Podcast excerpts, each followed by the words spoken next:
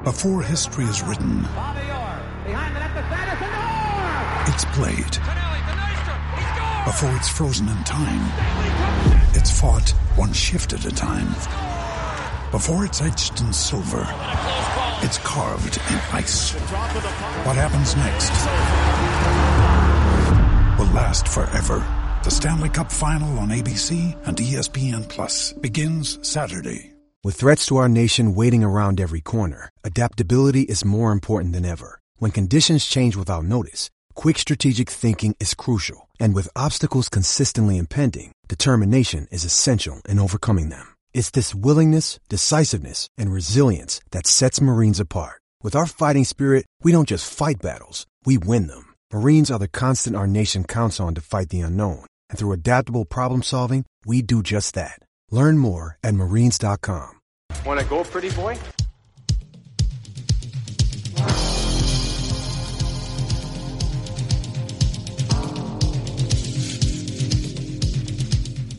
two minutes by yourself and you feel shame, you know, and then you get free.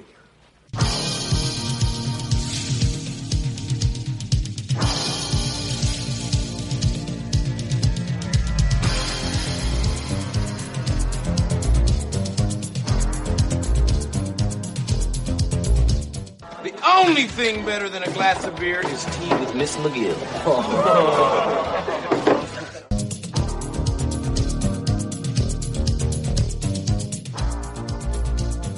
And welcome to the Fourth Line Voice Podcast. My name is Darren. Thank you very much for tuning in. Episode 111 of the Big Show, some enforcer based podcasting coming at you, brought to you by the Hockey Podcast Network. How's everybody doing out there? How's everybody work week going? Or went, I guess. We're about to begin. I guess it's Sunday. I'm recording this on Friday, so I always get messed up. I'm in the time warp here. But, uh, yeah, another another wacky week finished. Uh, it, big shout out to Little Mac. I know he likes that one. I know you're listening, by the way. Troll a little better next time. I'll, I'll get into that in a bit. People are like, "What are you talking about?" I'll talk about that in a bit. But um, yeah, guys, uh, today's episode. Uh, what can we talk about? Well, um, few characters to talk about. Uh, you know, Stephen A. Smith, uh, Pierre McGuire, uh, some kind of some interesting um, line combinations um, that were in training camp. It was an interesting thread that I came across on Facebook uh, in the Enforcer group. Some guys were talking about just some um, some lines that were in training camp, some different combinations, and it was. Uh, you know, they're they're a long time ago, but you forget guys were with certain teams, and uh, it was just interesting to read. Um, I'll throw those out. Um, again, going back to the group, um, there was a con- there was a discussion about uh, Morasti versus Domi, which is an interesting matchup, and uh, talk about that. And uh, yeah, just a bunch of things. We'll see. You know how it goes around here. We'll just kind of ramble on, take the take the uh, take the uh, walk with me here, and we'll we'll see where it goes. Um, but yes, at the top of the show, uh, I am a proud member of the Hockey Podcast Network. Over 50 shows on the network. All the NHL teams are represented. So whatever team you're a fan of, there's a show for you. And of course, right now with uh, the you know obviously with the playoffs and everything that's going on, um, you know those guys are, are hard at it, and uh, I'm sure they're firing out content uh, uh, quickly and rapidly as the series go on. Um, so definitely check that out. Um, as well as uh, for my off-network friends. Of course, you got Jolt and Joel Lazito. Give her the Lazito over at the Coliseum Chronicles. Um, I just uh, my my my, uh, my package my package. I don't know if I want to talk about Joe and my package, but uh, all right. Two minutes in, we're already off to a hot start. the package that I mailed Joe finally arrived in Long Island, and uh, angry, angry little Lazito has a new home, along with some uh, Rough Rider gear. But like I told Joe, that is that's certainly uh, uh, just kind of probably a fraction of what I owe you. Um, rest of the stuff uh, is packed away, and uh, you know, my bad for not getting that stuff out sooner. Um, but it'll definitely get there uh, once we get moved. If we ever get moved, uh, guys had a few few walkthroughs and the, you know, and you always get the oh, you know, the place looks nice, it shows well, but you know, blah blah blah. There's always a but. So yeah, hopefully this weekend we can get some action on it. Uh, you know, like I said, it's only been a week, but you know, and these are this is a process, of course, but yeah, it, uh, you just kind of you're anxious, right? You kind of want to get the sale over with. Um, for anybody new tuning in, it's like what you know. No, I'm sell- we're selling our condo here and we're moving to a house, but uh, the you know the you know buying the house is on condition of selling the condo, so uh, we're sort of in limbo right now, and uh, yeah, just sort of uh, yeah, the anxiety. You know, well, and then the thing that kind of sucks is I said every morning when you leave, everything's got to be cleaned up, right, in case there's a showing. So, um, not that it was a pigsty before, but I mean, you you know, you'd leave stuff on the table or like in the back room here, I'd have my hockey cards stacked up here and there, and my DVDs left out, or yeah, you can't do that anymore. Try to you put everything away, so everything's always packed away all the time. The place looks very neat and tidy, but uh, at the same time, you know, you're putting dishes away and, and everything right away because you, you leave them in the drying rack or whatever. But yeah, so it's it's been a different, um, you know, constantly sweeping up and vacuuming. Um, I don't think I've ever ran a vacuum so much in my life consecutive days before. Because of course now you leave the you know the windows open or whatever during the day, and of course the seeds and the pollen and everything blow in, and the hardwood feels like there's sticky shit on it. So oh Christ, because it was it was blowing like a motherfucker around here the other day. So yeah, sweeping up and yeah, the first world problems. But yeah, it's just uh, yeah, it uh, you just just kind of want it to sell and get on with life, right? Get get into the big house and and uh, you know spread my shit out and have all my stuff out. But uh, that'll happen. But it's just uh, you know it might take a little longer than you know because in your mind you always say, oh no, we'll you know we'll get this out the door and we'll sell right away and we'll move and yeah.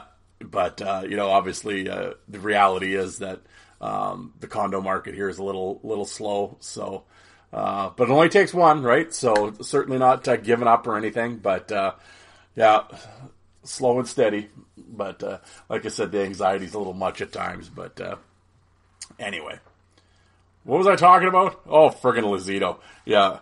No, uh, so Joe's Joe's stuff, your your stuff, the rest of it will when we when we move, it'll be be on its way. But I'm glad it made it out there. So again, if you see a, a bald man in a uh, a Tchaikovsky jersey wandering around Long Island talking to a little plastic figure. That's Joe's top. Say hi. Tell him you love the show. Um, also, Dad, Paul, and Kelly over at the Obey the Puck show, and Fred and Dave at the Slewfoot show. A couple current hockey shows. What do I always say, Ryan? I listen to them so I don't have to watch. I tell you guys, uh, I I really think hockey Twitter is uh, like it's always stupid, but the the stupid is just amped up during the playoffs. Like it is so embarrassing on there. I was saying to Alec today, actually it was today, yeah, we were going back and forth, just private messages, bullshitting, but I said it's weird. Uh, a lot of the people, it seems that I normally converse with and stuff on on Twitter, our little whatever you want to call it, sort of fight community on Twitter, has, has really gone silent um, during the playoffs. And I, and I, you know, and I, cause I said, oh, you put videos up or pictures and just don't really get any reaction anymore. You get a couple retweets, a couple likes, but, um, you know, not to say that they got thousands before, but I mean, yeah, you'd put up a picture, you'd get 50, 60 likes, a couple retweets, maybe some comments. Oh shit, now you put up a picture, it's 10 people maybe, and, you know, and it's just like people just aren't around and I and I really hope it, it'll be interesting if they come back to the app at all. Really, like I know I have a, a, a had a number of followers that just like, you know, John, Josh Mazer, a lot of guys were just like, you know what, fuck, I'm out of here. Like they just don't want to deal with the bullshit on on Twitter anymore. Um, and if it's and if it's not stupid hockey Twitter morons crying about every hit or he's mean or whatever, oh, we got to cancel this guy or cancel that guy. That, that this topic is going somewhere um, or you know, or else it's a political horse shit, or it's people crying about masks or not wearing masks or vaccines or anti-vax and blah blah blah. Like it's always some bullshit on there. So I mean, you know, and Alec and I, we were saying, and it, and it's probably true. If it wasn't for this podcast, I'd have no reason to be on Twitter because Twitter is just an advertising vehicle, right? Like, yeah, I like to on at work to kill time. Maybe I'll fucking bark at a few trolls and whatever, um, you know. But when I get, but if I didn't have to uh, use it to promote my show, yeah, I wouldn't. Why would I be on Twitter? Like, really, when you think about it, Twitter, for the most part, isn't really fun anymore. And it's just a bunch of dorks all crying about the refs or uh, we really cost us the game. Oh, yeah, you. Oh, okay. You know, and it's just, you're a bunch of fucking geeks. And it's just like, yeah, I don't know. It, and it's, uh, you know, when every hit's replayed in slow motion. See, see, he could have held up. He didn't need to do that. Oh yeah, he didn't need to, and on and on. And it's like, I, I don't know what these videos like. They play these videos, and it's like, does your phone have a different angle than everyone else's? Because the video you're showing and what you're saying doesn't equal up to what's happening on my screen. Like Bozo the other day there when he was talking to Janssen's about the Scott Stevens hitting Lindros because Cam and Strick show um, they did a they asked Lindros about the hit and they asked Stevens about the hit and they, it was about a minute and a half and they just they showed the little sound they or the they had the little sound bites of each guy talking about the hit and and as they were talking about the hit of course they were showing it and um, of course everybody's obviously Scott Stevens hitting Lindros and, and this goof is sitting there going on and on about what a dirty player Stevens is, and he jumped into it and he threw his elbow at his head and everything else. It's like, no, he didn't. No, he hit him in the head. But I said, if you go back and watch that famous hit, when Lindros is cutting through the middle, he's standing straight up. Problem is, is he, he ducks to try to poke the puck. He was trying to get it between two people to get it over to whoever. Lindros is talking about this. So he's ducked down. He ducks down at the last minute before Stevens comes up to hit him, steps up and hits him. Like Stevens is already committed to the hit. If everybody's wondering, like, go back and as you're as you're listening to this on the phone or whatever device you're listening to this, just type type in Stevens and Lindros and you'll see what I'm talking about. Right before contact, Lindros is bent over. So now his head's even lower. So yeah, okay, Stevens hits him in his head, but if Lindros hadn't bent over, that shoulder into the logo. But since he's bent over, yeah, it's right into the head. Oh, and he extends his elbow up and everything. No, he doesn't.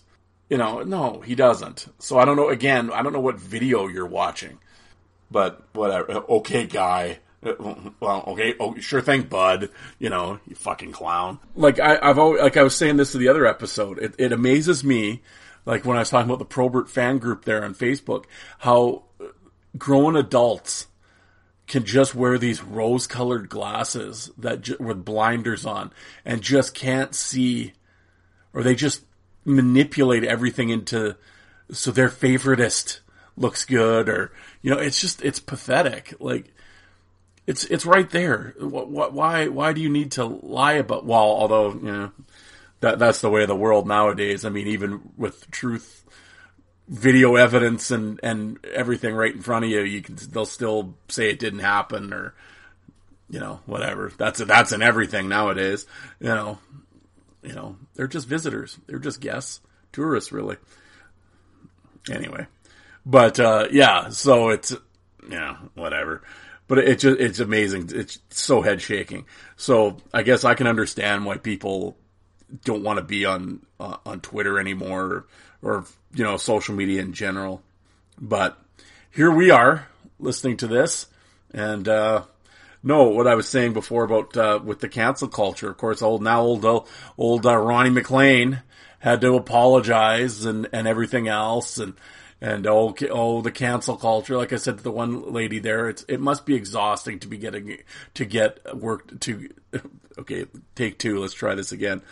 I said it must be exhausting to be outraged by everything you know, oh, you're more concerned about it than I am, sweetie. Uh, no, I'm not, because you've tweeted like six times at Ron MacLean, like you fucking loser, like get a life. And I laugh that all these people are so upset that he said tarps off and this and that. And you go and read, they don't even know what they're talking about. Oh, he was talking about drug use. Oh, no, he was talking about HIV. He was talking about no condoms. That's what tarps off me. Like, you get so worked up, you don't even know what the, you don't even know what you're getting worked up about. It's fucking embarrassing. Ugh. Oh, and of course, but then MacLean and CBC, oh, they have to do an apology. I'm like, why apologize? Why? For who? These fucking woke nerds that just, you know, for what? What are you apologizing for? Now, on the flip side of that coin, of course, all these guys who go on and on how much they hate cancel culture and everything else, oh, loved it that MacLean was, was now the victim oh, because oh, turncoat MacLean and all this, and now he knows how it feels. Fuck him and everything else.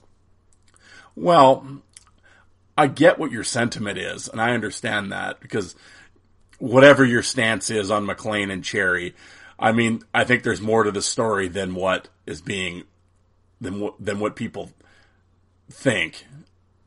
But it's certainly the optics do not look good for MacLean. You know, obviously the general feeling is amongst you know, who at least the people I talk with and my group or whatever, um, is that MacLean backstabbed Cherry or didn't really have his back when all the CBC shit went down and everything else. Now, MacLean has made his statement about that. Cherry has said it. I mean, some of these guys are more upset about it than Cherry is. I'm like, I don't know, like, okay.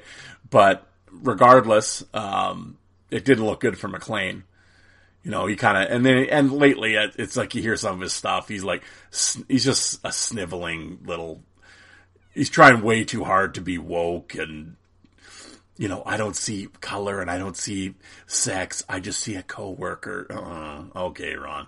You know, it's just shit like that. It's just like, oh God, you know, but anyway, the point is you can be all excited. Oh yeah, fuck MacLean and everything else.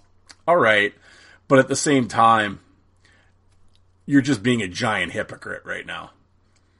Regardless of how you feel about Ron MacLean, what's happening to him is everything that you constantly bitch about all the time about woke and cancel culture and everything else. Well, that's exactly what over, over nothing is exactly what's happening to MacLean right now. I mean, it's over now. He'll be fine. You know, whatever. He's on CBC. No one's firing anybody. But in that moment, everybody thought, oh, wow, like you'd see people, yeah, well, Ron's done. Oh, yeah, he is, is he? Like for what? Because a bunch of nerds on Twitter got mad about, like I said, they don't even know what they're mad about. You know, oh well, look at Jennifer Botterill, look at her face, and like, oh yeah, well that's the same face she was making when Bieksa was talking about Tom Wilson. Like Botterill seems like a bit of a pain in the ass too. Like she rambles on about a bunch of fucking nothing, you know, and oh, look at her face, and oh, she's offended. Well, why did she say she was offended? Oh, but you just you get that out of a meme that she's offended. Oh yeah, you know.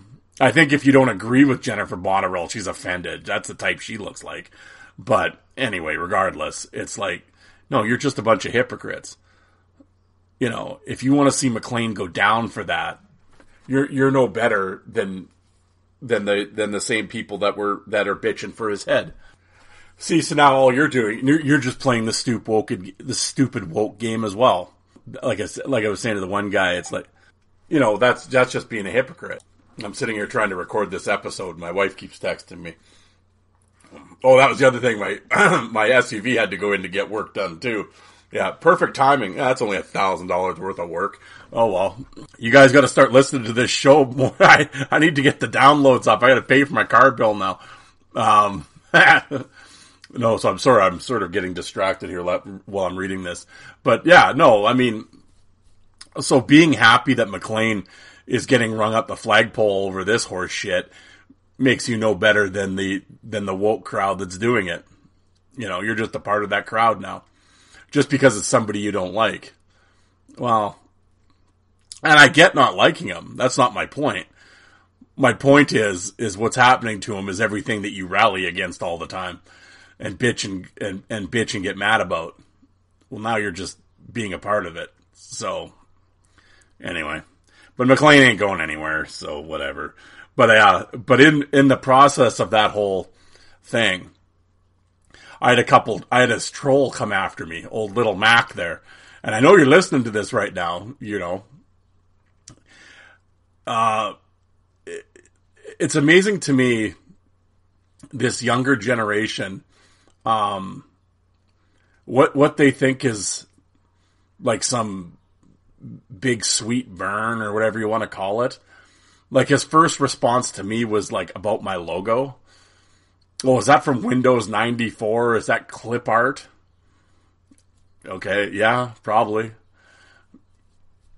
You know, I didn't make the logo, so I, I, I don't know. I'll have to I'll have to ask Kevin, but um, I can tell you not a lot of thought got put into it. But if if that's your big sweet knock on me is somehow my logo. And then his next one is, and he, and then he, he must have obviously went and listened to one of my episodes because he, he started talking about, um, what did I say in, in the episode? Wacky Wednesday or something. And he's like, oh yeah, hey, Wacky Wednesday, right, Darren? And it's like, oh, so you did listen to one of my episodes. Well, see, there you go, dumb shit. You just got me paid because you downloaded one of my episodes. So DraftKings thanks you. Like, idiot. Like, that's, this is how you're trolling me is by making me money?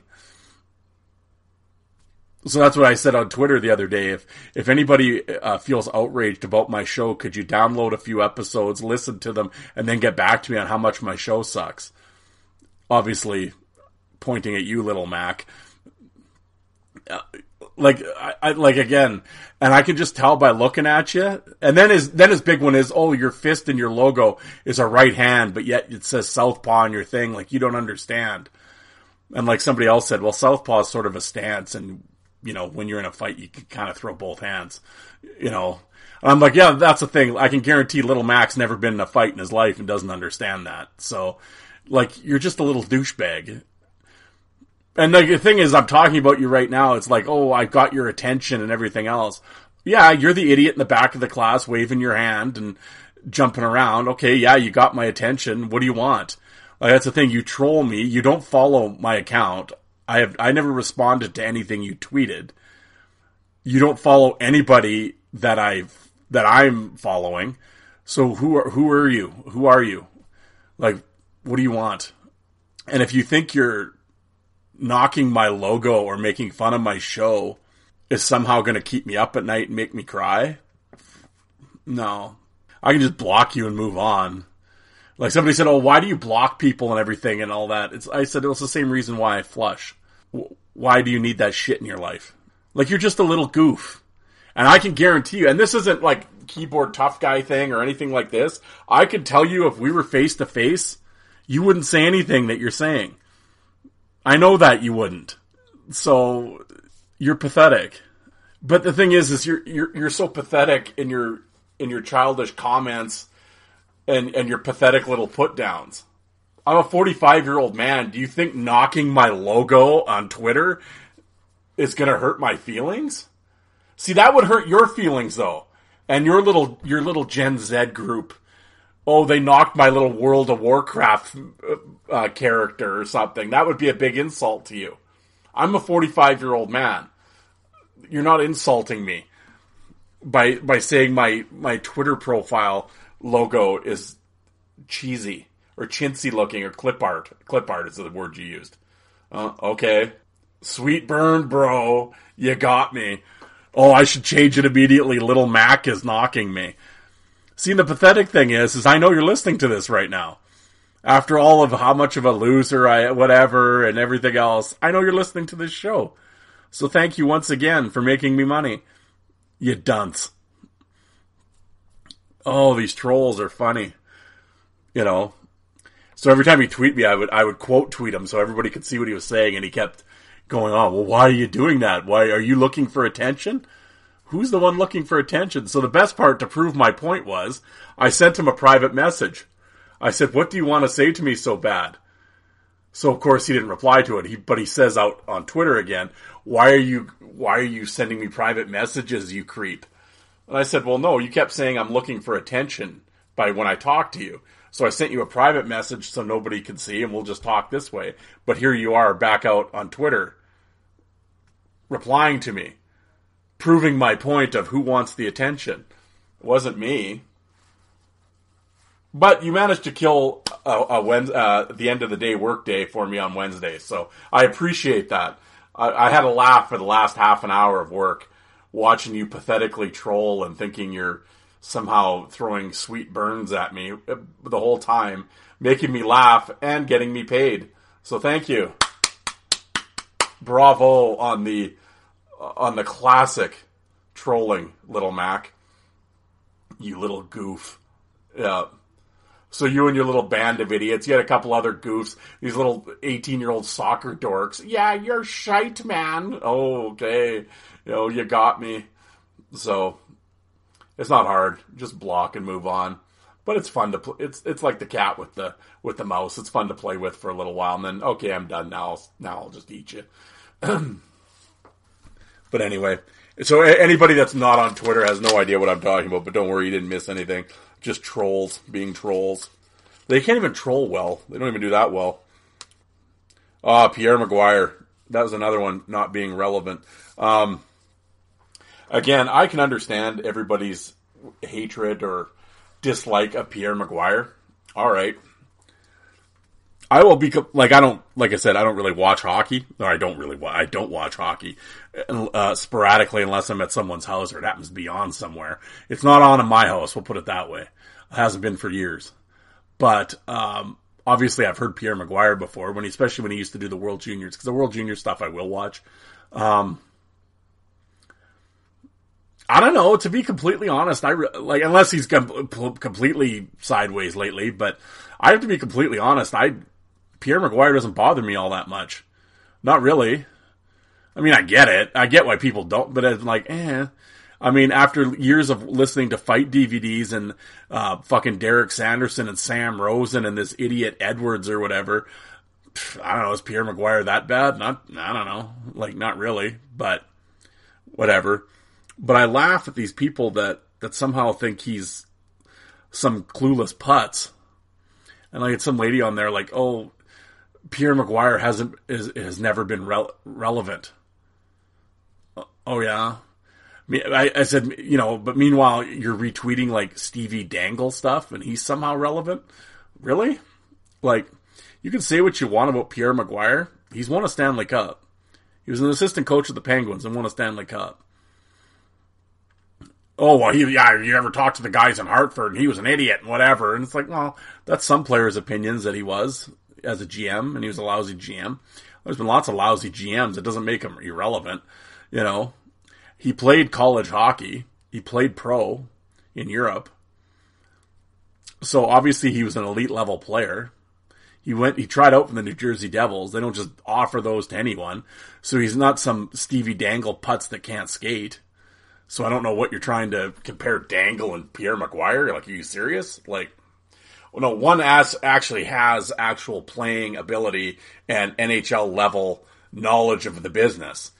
Now you could debate the results or whatever, but he, I said, well, he won a Stanley Cup, the Penguins. Oh yeah, but he was just an assistant coach. Oh, okay. So just every coaching staff outside of the head coach are just a bunch of clowns that are irrelevant and don't matter. Oh, I didn't say that. Well, no, you just did. Oh no, it's, oh, Pierre McGuire is. Oh, cause you don't like him. So he's, he was irrelevant with the Penguins. Oh, okay. So, you know, see what I'm saying? No, it's a coaching staff as a collective is a unit, just like the players are a unit. The coaching staff is a unit. The head coach leans on the assistant coach for quite a few things. So don't act like, oh, he was just a, some hanger on that didn't do anything. He did. Assistant coaches do. Like I said, when you say shit like that, like I said, you're knocking every other assistant coach and coaching staff around hockey. Oh no, I'm not. Well, yeah, you are. So, like, just stop. Like, just say you don't like Pierre McGuire and I, I find him annoying or I find, you know, again, that's fine. Okay. But they'll this, oh, he's irrelevant. He doesn't know what he's talking about. Like, well, he clearly does. All right. So just, here I am defending Pierre McGuire and Ron MacLean on one show. Jesus Christ, you people. You know? But seriously, this is how the stupid shit, you know?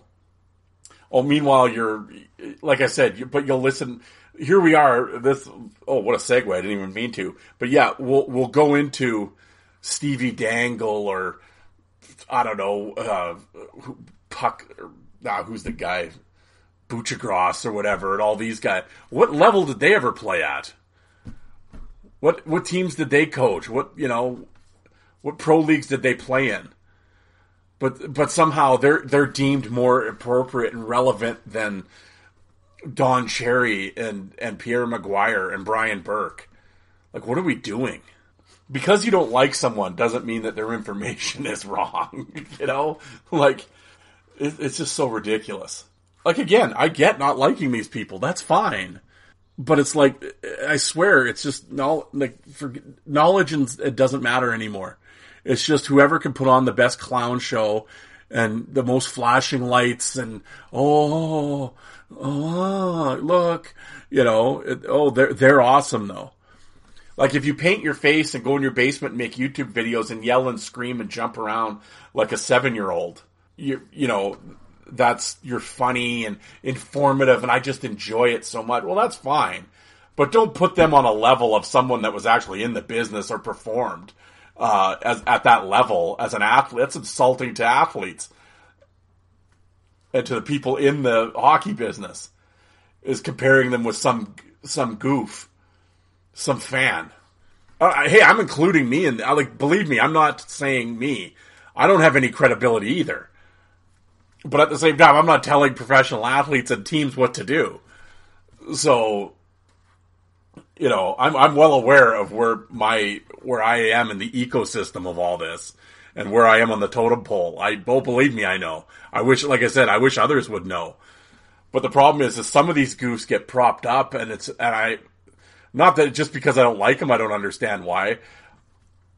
They're entertaining but I mean, I don't understand. Like, I mean, if you're driving by and there's a car accident, yeah, you look. Or if there's two dogs fucking on the side of the road, you'll drive by and oh, kind of point and look. Okay. But I mean, do you want to see that every day? No. So it's like, I, I don't, I don't understand. Uh, it's just, I, I don't know if it's a generational thing. I'm not sure. Like I always say with the Hurricanes thing and the surge that's fucking embarrassing. But then everybody else, oh, it's fun. No, I, okay. But again, as a 45 year old man, to me, standing there and holding hands or clapping after at a professional sporting event and singing songs, I, I, why? I like I, I don't need that to be entertaining. I don't need that to be entertained. Like I could go watch three periods of a hockey game and then walk out after win, lose, or draw. I, I don't need to watch a game of Duck, Duck, Goose played by grown men and to sit there and it's fun. No, it's embarrassing. Like, hey, if we're at a Wiggles concert with my niece, okay, but at a professional hockey game, I have to see this. Like, I, I don't, I don't understand. Like, why, why, why is everything a clown show now? Someone explain that to me. Why, like, I, I get, I don't know in terms of athletes, why does everybody have to act like a douchebag now? A look at me clown. Like, oh, spotlight, everyone watch me. Why? Constantly. And I don't know, I'm going to put on my psychologist hat. Like, I don't know if it's because nowadays this whole generation of new athlete coming up has always had a camera on them whether with the phones and everything else. Like you can't. Everything is recorded now, from a pee wee at bat or a a, a, a goal. A, we'll keep it in hockey. A, keep it a you know an eight year old in Timbits scoring his first goals on video, all the way up to the NHL, and you know, blah blah blah. Oh, everyone's everyone's on film and pictures of everything. So I don't know. Is it a constant performance? People feel that these athletes feel the need to be constantly performing and look at me like little Mac there, that that generation. Pay attention to me. Like, is it just a, a pay attention to me? Uh, you know, why does everything have? Why do you have to? Why does everyone have to act like a goof all the time? Like, I don't know. Like when football or baseball or hockey, whatever, when you were getting ready for the game, it was like, "Come on, boys, let's go! All right, yeah, yeah, yeah," and then you you ran out in the field or you went out in the ice oh, now you, everybody's, oh, the camera's over there. We got to do our little high five and our bro hugs and jump up and down and do this and that. And we got to do this. And oh, we got to play. You act like little kids. Oh, it's a fun. It's a game though, bro. You got to have fun. No, I get it, but you're professional athletes getting paid millions of dollars. I don't know, like, do you need what? What's with the clown show shit all the time? I, I don't understand it. it. Like I said, I guess I just come from a different generation, a different mindset. Hey, and it wasn't like I was Captain Serious all the time. I had lots of fun playing all the sports I played. But at the same time, when it came time to play the game and zone in, it was like it was time to be serious. And you know, if I hit a double, I didn't have to stand on second base and sky point and do the craw and point to the dugout and do, oh, I'm eating or some, what. I said, watch anything on baseball now. I was, we watch the Jays while we're eating supper every night. After every hit, whether they're at second base or they hit a home run, whatever. Oh, everyone's got a sky point and you gotta do this horse shit and that horse shit. I gotta point to the dugout and I do some stupid dance and why? I don't understand. I don't know. I don't. I don't. I don't. Ha- I don't know where this bit is going. I'm just rambling here, but I, I guess, like I said, I'm just a different generation, and and just this this next generation is just this look at me goof show constantly, and I don't get it. And then if they don't act like that, then all of a sudden it's they're no fun, and the game they don't know how to sell the game. See, I guess that's the thing I don't understand, but I guess yeah, you have to act like a circus clown to get this next generation to pay attention. And speaking of circus clowns, of course they're going back onto what is it ESP is it ESPN or NBC? What channel is goof on? Maybe I should have looked into this.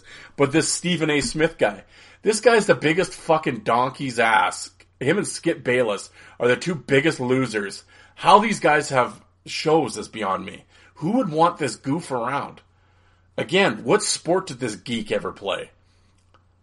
And he's even admitted he doesn't know anything about that hockey. Get that hockey.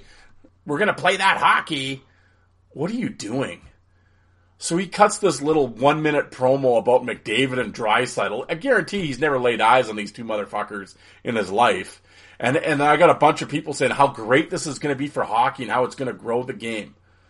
Explain to me how how having this big mouth ignorant goof who knows nothing about your product is going to grow your game. Now, he might get, see, this is the problem. He might get the initial clicks. He'll get his little goofy, I'm sure he's got fans, obviously, that they'll, oh, what's, what's Stephen talking about? And they'll flip over. Well, they'll watch a two and a half minutes of this pond hockey happy horse shit with nothing going on. They're not going to watch. How do you, how are you going to grow this bullshit? Now, this isn't me just being bitter and, oh, you just don't even like hockey or you're out of touch and stuff. No, seriously tell me how a regular season game between Carolina and I don't know Arizona is going to attract a new viewer. I'll wait. No, seriously. How is that going to attract a new viewer? Nobody hits anybody. It'll be about 3 2, 4 2. There won't be any fights. No one will get mad about anything. There will no, there'll be no tension. I mean, hell, Montreal's playing Toronto and it's a goddamn love fest in the playoffs. Oh, everybody, oh, playoff hockey's so great. What's happened in the playoffs? What's what's been going on? I mean, Tampa and Florida were mean for one game, and then after that, I mean, they've cut the balls off that series. I mean, what what is so highly entertaining about all these games? Like I was over at the parents' house, uh, the the game Winnipeg came back. They were down four one oh, it was the most exciting game of the playoffs, and this is why people tune in. Why? Because they scored three goals in eight minutes? All it was was fucking a bunch of power play, sloppy goaltending, and a bu- and and a bunch of goals. That's if you're a Winnipeg Jets fan, it's exciting, I guess. But as a completely neutral observer, what what was entertaining about that? Poorly played, shitty goaltending, sloppy hockey. Nobody hitting anybody. Nobody mad about anything. I, I don't because there's there's some goals and the game was close. That's exciting. Well, if you're a fan of the team that make the comeback, I suppose it's exciting. But for someone just tuning in, they don't give a shit about that. What's exciting about that?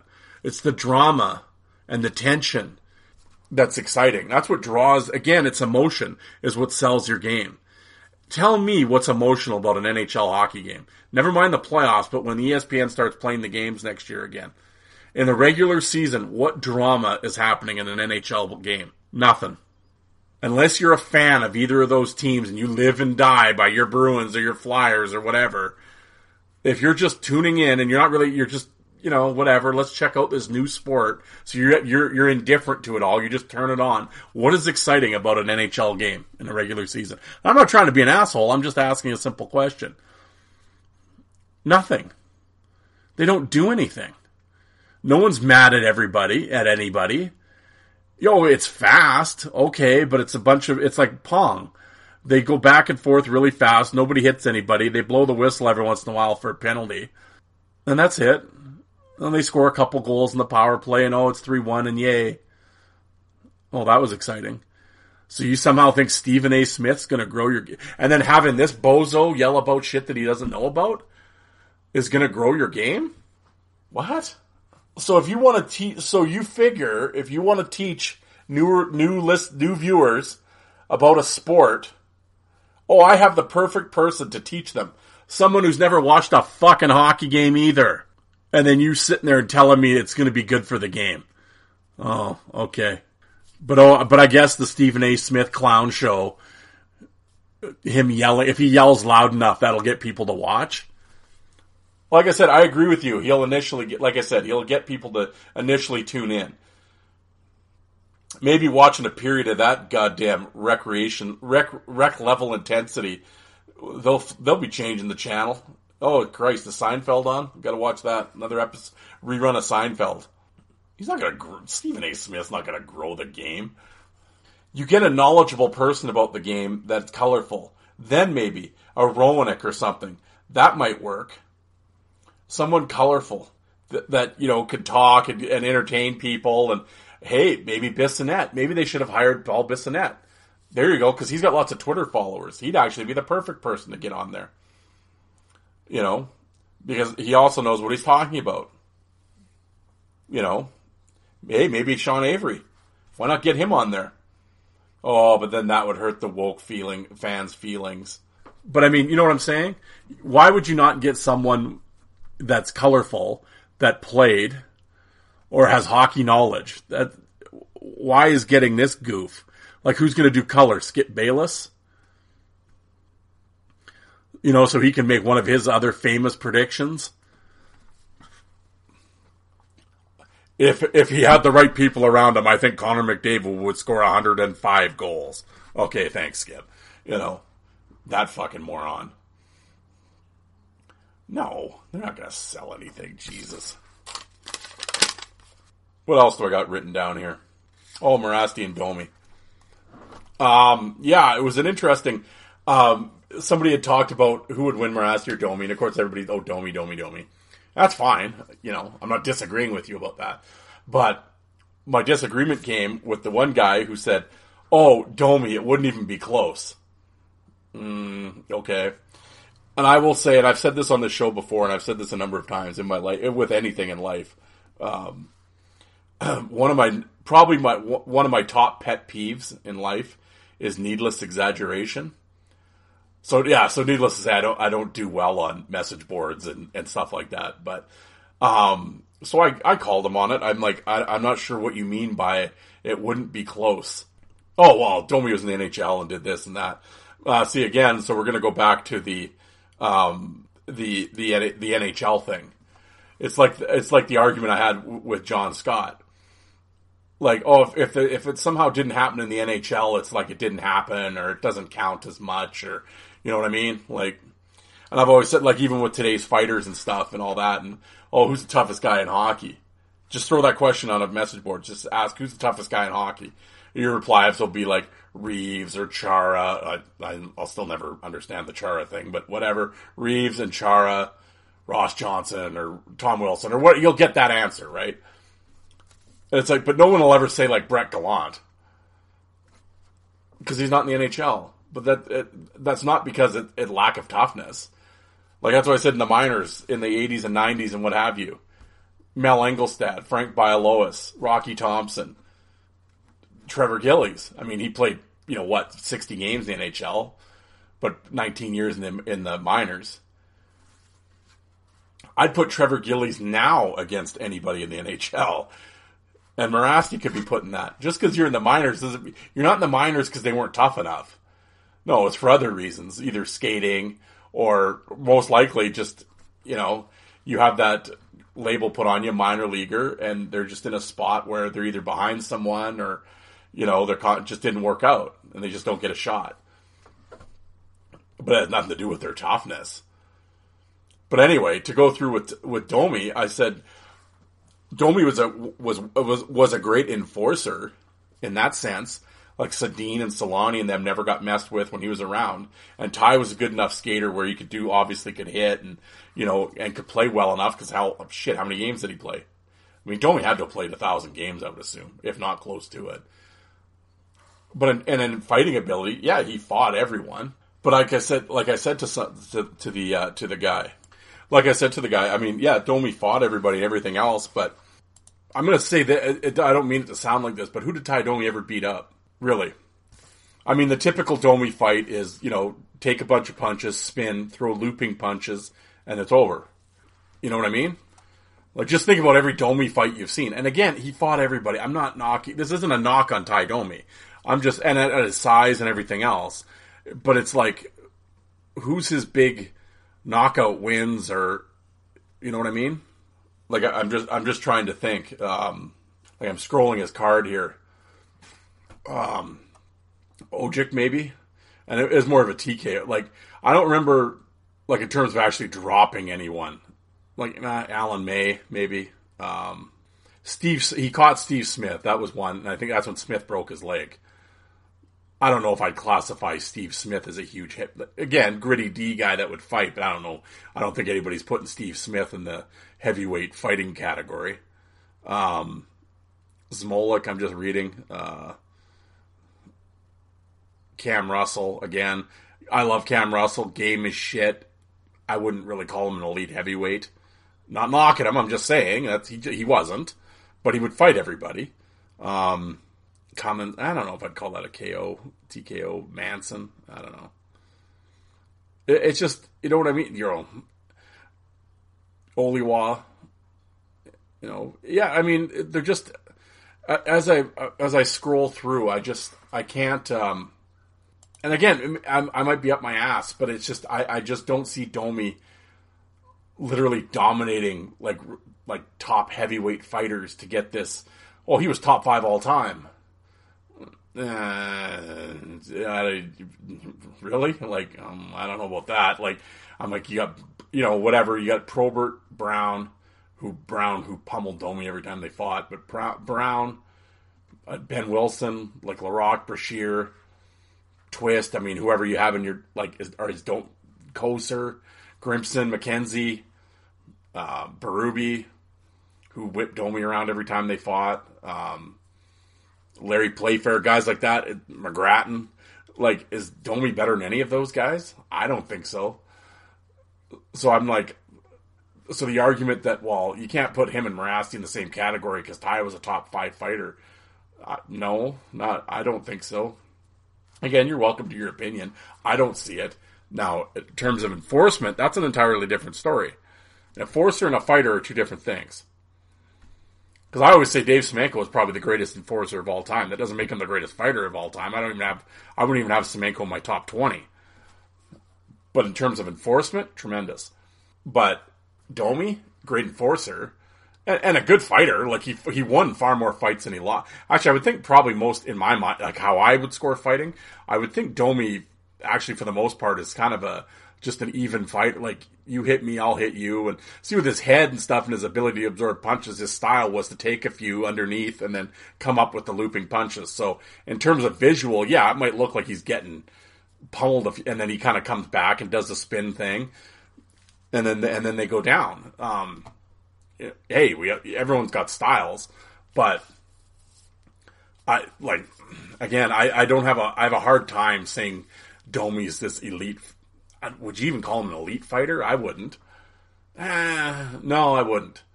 Now, am I saying John Mirasty is better than Ty Domi? No, I'm not saying that at all. I'm saying if they actually fought, I'm picturing when Domi fought Ray all those times, I'm thinking that's what the fight would look like exactly. Because they'd be the same size, and they just, yeah, and I think they would fight like how Ray and Domi fought. That's how I see it, and I don't think anybody's going down. And uh, but then, like you talked, well, he didn't play in the NHL and he didn't do this and he didn't do that. Well, just looking at Domi's or um, John Mirasty's fight card and the guys he's fought, like, well, he never fought the guys Domi fought. Like Domi fought Brown and Probert and everything else. Okay, I respect what you're saying, absolutely. Mirasty, uh, Josh Gratton, Steve McIntyre, Mike Segroy, Serge Roberge. Mirasty fought Serge Roberge? Huh. I I'm gonna have to go look that fight up. I didn't know that. I didn't know that fight happened. Um, anyway, I'm getting sidetracked. Um, as he's kind of scroll through his his LNH stuff, um, you know his his wars with Steve Bosse, um, uh, Mike Varhog, uh, Joel Theriault, and all that. Sugden. Now, oh, those are LNH guys. Those guys were goofs or whatever. Those aren't even on the same level as Berube and those guys. Okay, hold on. Um, in terms of actual, like again, I'm just a fan, so I don't know. I've never fought these guys, but I'm pretty certain that Steve Bosse and Joel Theriault could punch just as hard as like Craig Berube and Cam Russell and Steve Smith could. I pretty well, I will go on a limb and guarantee that they can. One guy fought in the UFC, so it's like, yeah, he can hit. Couldn't skate for shit. But if you want to just plant your blades and start throwing punches, you tell me who's going to throw harder than that guy. In all reality, I'm not just trying to be, oh, I'm the LNH booster and all this. But literally, if a guy plants his skates and just wants to throw punches in a hockey fight, who would throw harder punches than Steve Bosse? or Joel Theriault. Not not many. And Brandon Sugden. Again, like not the Sugden through well, Sugden through hammers too, as evidence in his that year in Syracuse where I think he had six KOs in a row. Uh, and that's against Bonvie and McGrattan and those guys. Like Sugden was a legit dude. Um, and Bosse and Mirasty's hanging with him. So, you know, uh, and then Trevor Gillies, yeah, Yablonski, all those fights. Dennis Bonvie, all those times. Grant McNeil, uh, Matt Carkner, Matt Kassian, John Scott, uh, Kip Brennan, Mitch Fritz, Francis Lessard, Jesse Boulerice, uh, Pierre Luc LeBlond, Alex Penner, Evenons. You know, uh, like you throw out these names, and it's just like like those guys, that's those dude. That's some bad name. Those are bad dudes right there. And it's like, okay, that's the LNAH or wherever, and and like, so like you go through like Alan May or like I don't know, just go through just going through Domi's card now. And again, we get hung up on this NHL stuff, but it's like you know, uh, Jim Cummins, Matt Barnaby, Van Imp, Reed Lowe, uh, Purington, Andre Waugh, Ken Belanger, Jamie Allison, Lyle Odelein. Denny Lambert, Dingman, Dave Manson, Ronnie Stern, Shayne Corson, Ray Odgers, uh, Todd Simpson, Zmolek, Jamie Pusher. Uh, you know, yeah, I mean, I'm not, I, am not including like the Brashears, obviously, those are top guys, but like just the other names, that Brendan Witt, um, Luc Boutillier, Randy McKay, Rob DeMaio, Michel Petit, uh, Murray Baron, uh, Nazarov, Scott Daniels, Dave Karpa, Peluso, Doug Houda, uh, you know, Grant Marshall, you know, Ciccone, stuff like that. I mean, are those guys better than Steve McIntyre and Yablonski and Trevor Gillies and Francis Lessard? I don't think so. I'm not knocking any of these people. I'm just saying if we're going to start comparing, well, he's in the NHL. Well, yeah, okay, he's in the NHL fighting these guys. I'm not saying I'm not going to include the Berubes and the Brashears and Grimsons. Those are top elite guys. But I would say Steve McIntyre and Derek Boogaard could hang with those guys. Well, don't well Mirasty fought those guys too.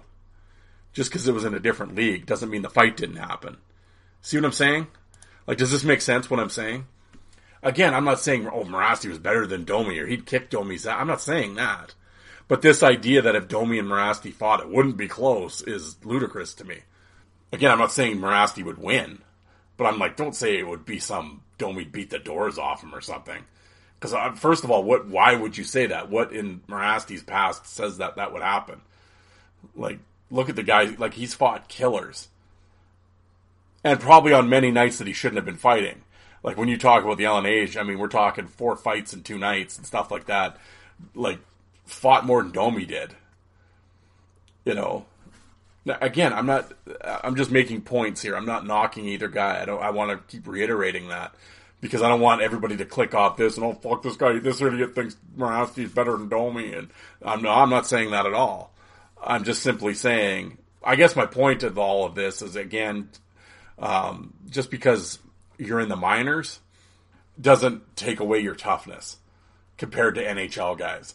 Like I think like a lot of people have this. If you're not, like I said before, right? I know I'm chewing my food twice here, but if you're not in the NHL, you're somehow not as tough as these guys. Mm, yeah, uh, not really. There's plenty of reasons. Like you can go way back to Val James and stuff like that. You're like, you don't think Val James could have hung in the NHL? Of course he could have. You know, but just you weren't given an opportunity. It's all opportunity, right? Not toughness is about ninth or tenth of the reason why they're not there. At the same time, it's interesting. I will say that there's been guys that go up and um, have looked great in the minors, and then just didn't look uh, in their limited showcase in the NHL. Don't look very good. Um, like I know Serge Roberge. I mean, he fought. Uh, I, can't remember off the top of my head how many people he fought, but I know his one. I believe his first NHL fight was against Baumgartner, and he just gets tooled. And it's like all the Serge Roberge fights I've watched leading up to that, I'd never seen that happen before. And it was, you know, same with uh, like Gerry Fleming didn't look very good in his NHL stuff, if I remember correctly. Um, another guy, Wayne Van Dorp. Um, seriously, if you go back and watch like Van Dorp AHL footage, he was really good. Terrible in the no, I shouldn't say terrible, but not very good in the NHL. And it's just like you know, so it's interesting how that happens. Now, again, now I'm making a case against exactly what I just said. Well, see, the NHL is better. Um, but yeah, it's it, like I said, the the elite guys in the NHL are certainly there for a reason. The toughest of the tough, but um, you know, it's it's. Uh, but as proven, like I said, Mel Angelstad hung with Probert uh, and Reid Simpson. Um, Rocky Thompson took it to Stu Grimson. I mean, you know, and Oliwa and stuff uh, in his in his uh, brief time up in the league. Um, so, um, Bialowas hung with Twist. I mean, it's it's um, Steve McLaren, another guy who did well in his NHL stuff. There's another guy that in the minors. I mean, you don't think he hit as hard as the guys in the NHL? Come on now, you know. Um, like Scott Parker has said it. Like I, Scott Parker fought everybody. Same when he said with McLaren.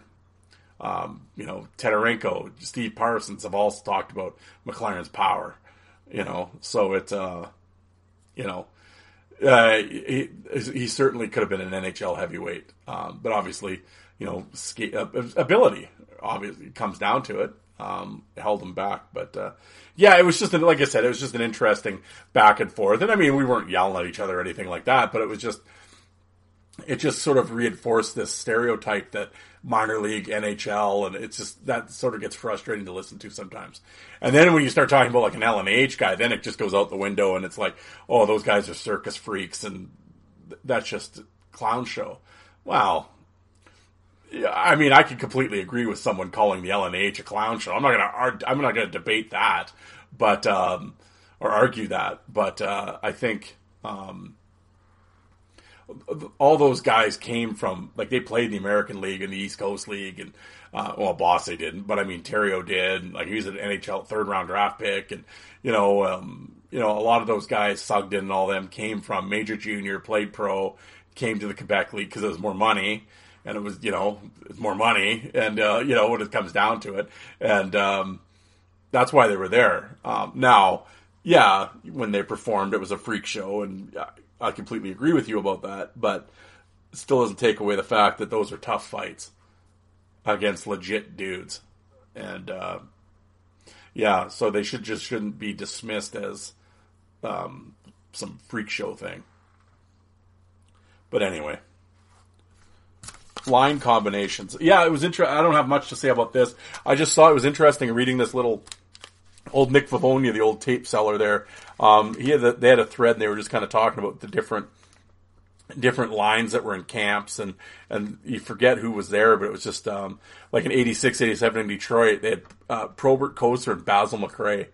83, 84 in Detroit, which was interesting. They had uh, it was Joey Kocur's first camp, and he was with Tiger, Tiger Williams and John Wensink in camp. How's that? Um, in 81, Wensink was in Philly, which I didn't realize. He was in Philadelphia Flyers camp, and then apparently that's the year he went to Quebec because there was some sort of waiver wire mix up and because again this is all pre-internet and stuff right? And apparently Quebec complained that they had put him in wire first or whatever. So and he didn't know so he went to Phillies camp or whatever or Phillies camp. And uh, but yeah John Wensink was wearing the Philadelphia Flyer logo for a, for a second.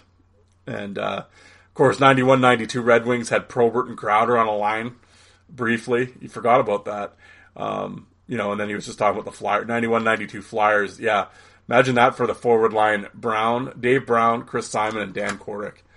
Yeah, so that was just interesting. And there was a number of different things that they were talking about, guys and trying out for certain teams, and um, and you and you forget that that that guys were in camp. Like like I completely forgot. Like I didn't realize somebody had a picture up. Um, Lyndon Byers in the Hartford Whalers camp. Was like, what? When did the, really? and uh, he's fighting somebody, so he fought. I can't remember who he was fighting now, but uh, it was in a preseason he played. So yeah, um, I'd love to go through the old, all those old well, again. Oh, this takes me back to exactly to drop your gloves. They have all this preseason information. Wouldn't it be great to have this site again, guys? Uh, I almost thought I wasn't going to mention anything. I almost forgot, but of course, um, the great Drop Your Gloves website that is gone, which is trying to be brought back by my boy Steve over when ProbertWasKing.com. He is trying to, uh, he wants to build a Drop Your Gloves web type website with the fight cards, but a whole lot more with video and everything else, like basically mecca for a fight fan, message board, all that stuff. And, um, it's a real expensive proposition. And, um, he's trying to raise money and he's went to computer designers and stuff and website guys and they're like, yeah, dude, all that, everything you're talking about is going to cost like 10 grand. So he started a GoFundMe and it's been going for about two months now. And it started off really well, but it's really stalled out and there hasn't been really much happening lately. And I think he's almost about five grand. Like he's almost there, halfway there. And, um, you know, and I, I like I said, um, I, I give, I give you guys shit every week and it and it's true. I said all these people complain about drop your gloves, but I don't see your name on the donation list. And I understand it's tough times, and not everybody can give money. That's I'm not talking to you, but if you can afford even ten bucks or twenty bucks, if you can just afford to give, you know, like I said, with like I always use as an example on that enforcer appreciation group, there's like thirteen thousand members. If everybody gave a dollar, the fucking site would be up by now. You know, like what are we doing here? But yet, uh, all these different threads. Oh boy, I wish Drop Your Gloves was still around. I missed that site. This would be so much easier to look up this information.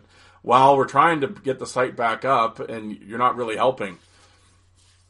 So, for those that are on social media, and, and if you're listening to this show, you know all about this. You've seen the link. Hey, click on it. Give ten bucks. Come on, you know, or whatever you can. You know, hey, do a little fundraiser. I sold Probert pictures. I know other people have done stuff. I mean, why not, right? I mean, come on. You know, I know uh, Yuka there sold his, you know, some of his Probert stuff, and it was like, you know, anything to throw some money in. So if every, if like I said, if everybody listening could give ten bucks, we'd have the freaking site back up by now. We'd be rocking and rolling and you know we could all have a place to go and yap on the message board like a fight message board so you didn't have to scroll through new age nerds crying about a body check and somebody else yelling about friggin' toxic masculinity and all this horse shit that you have to on social media. No, we could build a fight, like I said, a fight headquarters, man. You could look at everybody's fight card and you could see all the videos would be up.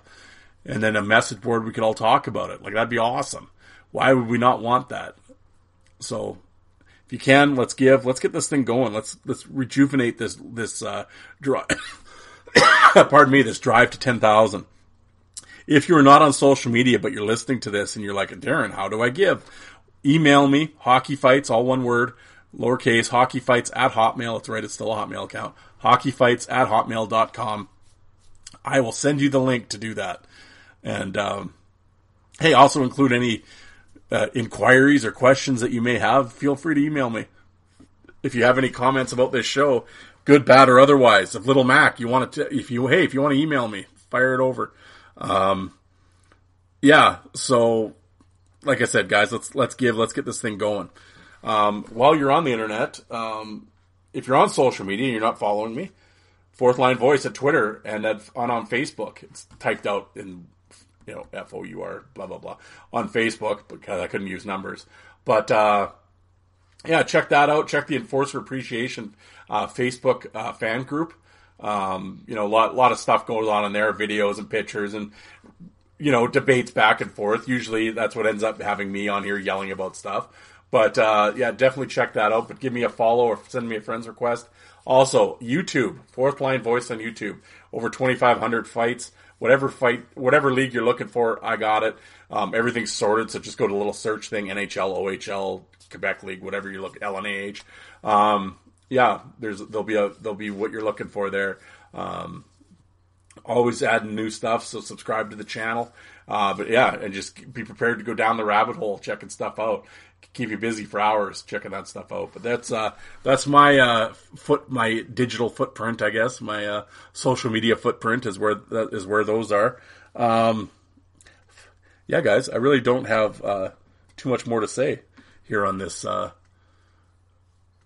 uh, this windy Friday. Man, it's blowing here.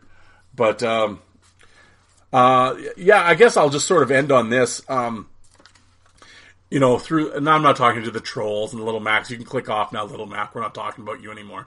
Um, in terms of like, uh, I, I laugh and and I'll tweet about it and stuff like that. But um, when you, I guess the big uh, the put down is you're you're gonna knock my show or whatever, and I don't care that people don't like my show or they listen in and oh you you sound like an idiot or I don't like your show or your show's stupid or whatever. That's fine. I I really don't care. I've received those messages. Um, fortunately or happily, I guess I, I get a lot more positive than negative, but I do get negative, and that you know whatever. That's fine. That's part of putting yourself out in, into the public like this. Um, is I guess you have to be prepared to um, take the arrows. I guess slings and arrows that come with it. Um, now, again, I'm not saying tens of thousands are listening and or anything like that, but I mean, you know, you get a few listens here and there, and yeah, you get uh, you get the messages sent to you, and now and again that you, you know, you most of the time, like I said, it's little online trolls thinking they're getting to you or whatever, and like I always say, the jokes on them. Like I said, you you downloaded my shit and listened to me, and that's how I get paid is by the download. So you you you got me paid in the meantime of yelling how much I suck. So sort of kind of the joke's on you, I guess. But uh, in all seriousness, though, like I said, you can knock my show and say I suck or I'm clueless or whatever. That's fine. Um, that doesn't bother me. Uh, when it does bother me, though, is uh, when when you start knocking my show with the guests. And um, it came up a couple times recently, and uh, I'm not going to say which shows they were, but um, I, I don't know. Like to me, that's just that's that's just really bush. Like I said, if you want to yell at me, go ahead because I've put myself in this position where I state my opinion or what have you, and it's you know I guess that doesn't line up with yours. Um, you can argue with me about it, whatever. But to the guys that I have on my show, whether they be ex players or recently, or the last episode with Trent, the guy that built the replica Boston Garden tabletop hockey game in his in his in his uh, attic and uh, I'm so looking forward to going to Edmonton and seeing that. But um, Trent was a great guy, and he was lots of fun to talk with, and uh, you know, and stuff like that. Or I've had other guys on. I've had Nick on. I've had um, you know uh, Jared out in Iowa. I've had um, Alec from the Five for Fighting show on. You know, Steve from when Probert was king. Um, Dave from the History of Hockey Fights, etc. Um, you know, non players, and you know, and then um, so when you knock them, that's really disappointing to me because they didn't ask for that. They came on this show as a favor to me. They like they don't get like even the players. They don't get anything about. They don't get anything for coming on the show. I don't pay people. I don't. You know, there's nothing. I, I wish I could even hell. I wish I had enough. I wish I had T-shirts just to give them, or something, or even a hell of a bumper sticker. You know, I don't have anything to give to these guys. You know, I might send the. I've sent the odd guy a fight DVD, or if I can send them something, I would. But they've never asked for anything. They're doing this to help me out, and they're my friends, and that's why they're doing it. Same thing with the players. What what does the player get out of talking to me for an hour, two hours? Really, nothing. They're not selling anything. They're not getting anything out of it.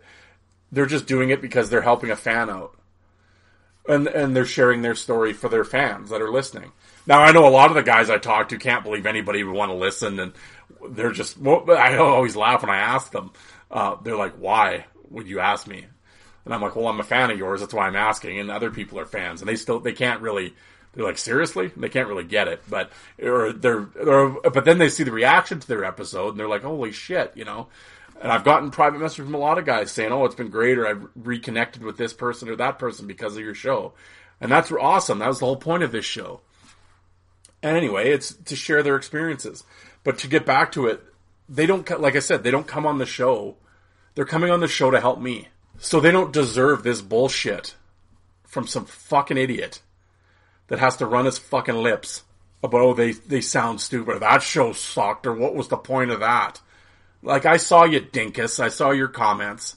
The problem is the person that was on the show with me would see those comments because you attach them as well. Why?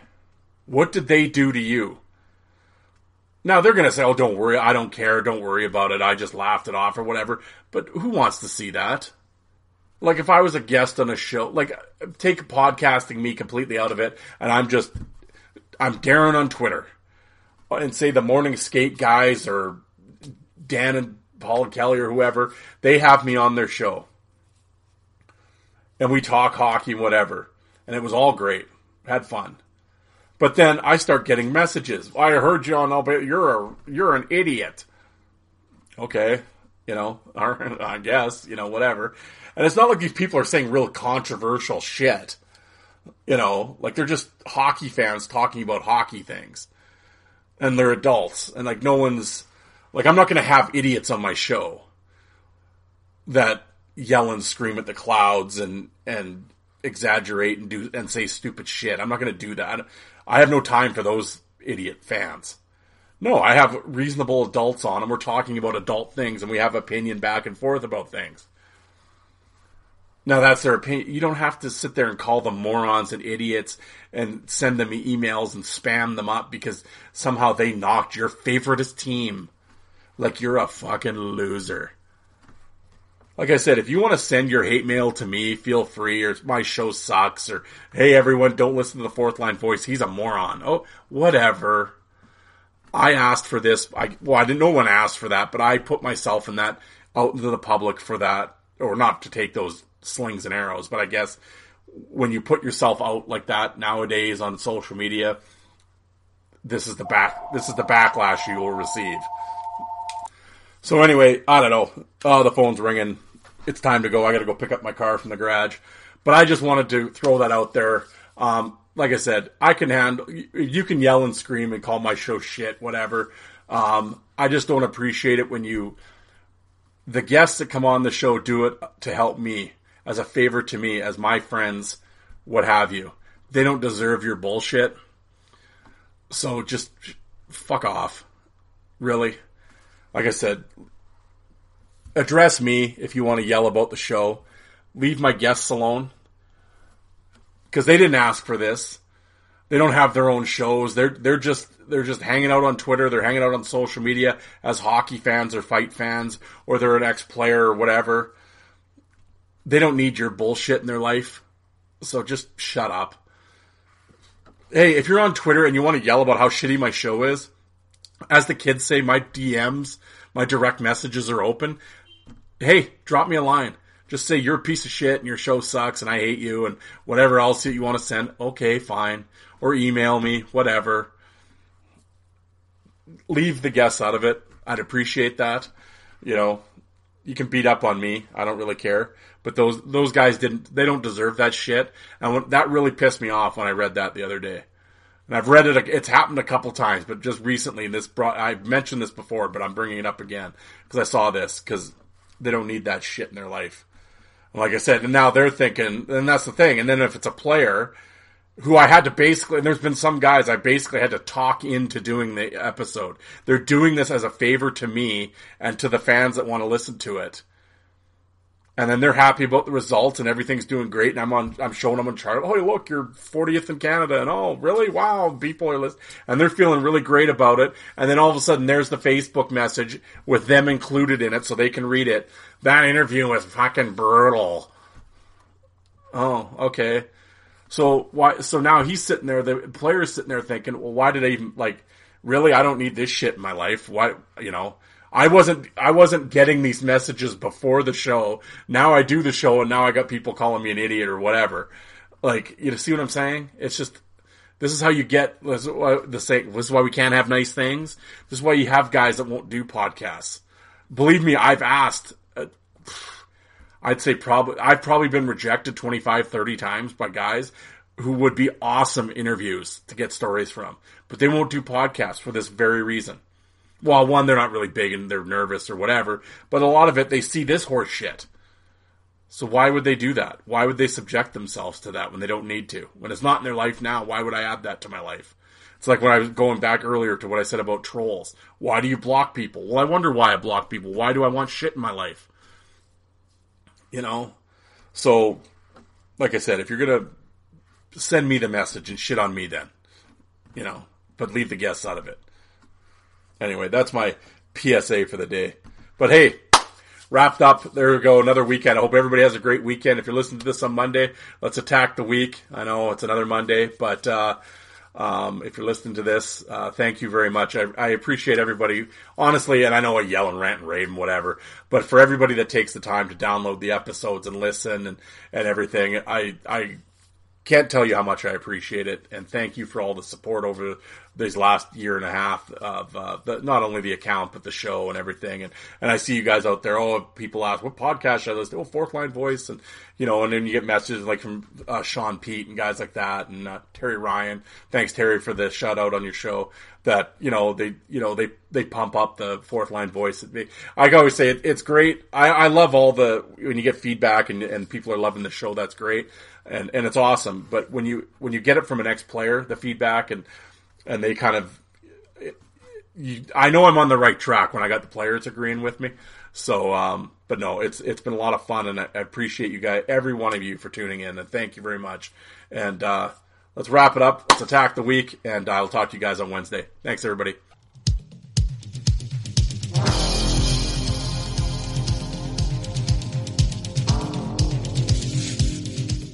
And you people that don't like fighting, how many of you did you walk out and get a coffee while that was on?